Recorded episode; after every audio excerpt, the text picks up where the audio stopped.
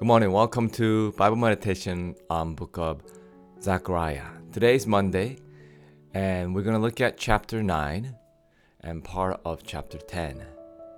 Chapter 9 talks about the judgment on the Israel's enemy and the coming of the king of Zion. And then chapter 10 talks about the restoration of Judah and Israel. Chapter 10 verse 5 through 7 says this They shall be like mighty men in battle, trampling the foe in the mud of the streets. They shall fight because the Lord is with them, and they shall put to shame the riders on the horses. I will strengthen the house of Judah, and I will save the house of Joseph. I will bring them back because I have compassion on them. They shall be as though I have not rejected them. For I am the Lord their God, and I will answer them. Then Ephraim shall become like a mighty warrior, and their hearts shall be glad as with wine. Their children shall see it and be glad. Their hearts shall rejoice in the Lord. This is the word of God.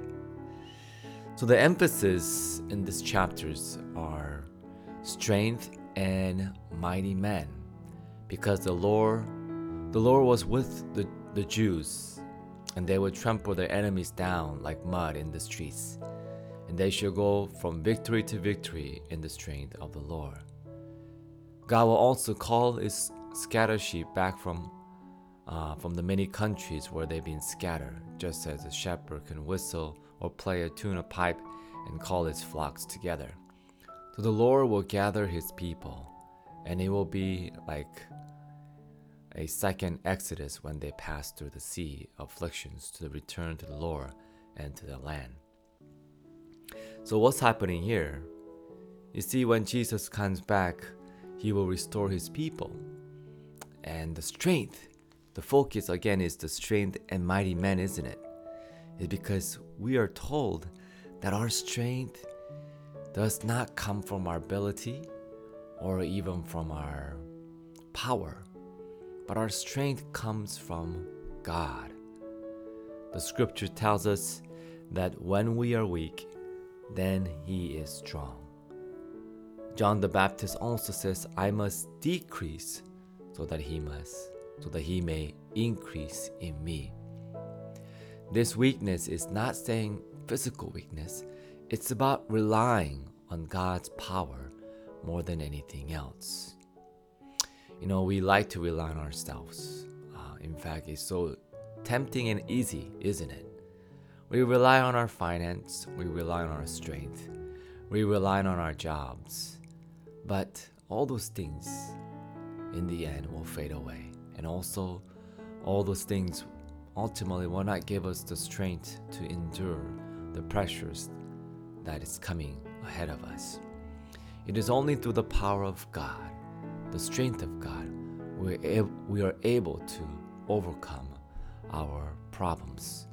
Just like the Israelites, talking about the Exodus, that reminds me how the, the Israelites were in slavery in Egypt.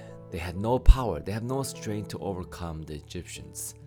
But it was only through the miracles of God and the power of mighty God that delivered them from their slavery to freedom. But they have forgotten who they got, who they were serving, and they begin to worship other idols. And so here again, God reminds them the time of when He delivered them. And also, He says here on verse 6 I will strengthen the house of Judah and I will save the house of Joseph. That was a time of when the Israelite was in Egypt, wasn't it? And God delivered them. And I love this here. I will bring them back because I have compassion on them, and they shall be as though I have not rejected them. God had compassion on them. His compassion will never fail. In fact, Jeremiah says in the Word of God says right there, He says, Your mercy is new every morning. And so today I want to remind you may you and I rely on the strength of God.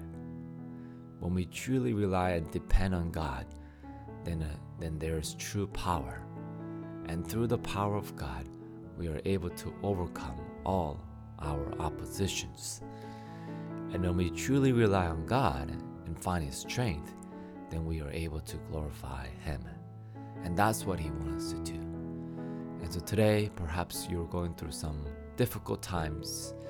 And today's Monday is the first day. It's not easy. Monday is not an easy day for many of us. But may you rely on God and depend on His power more than anything else. Well, thank you for this time, and I will see you tomorrow.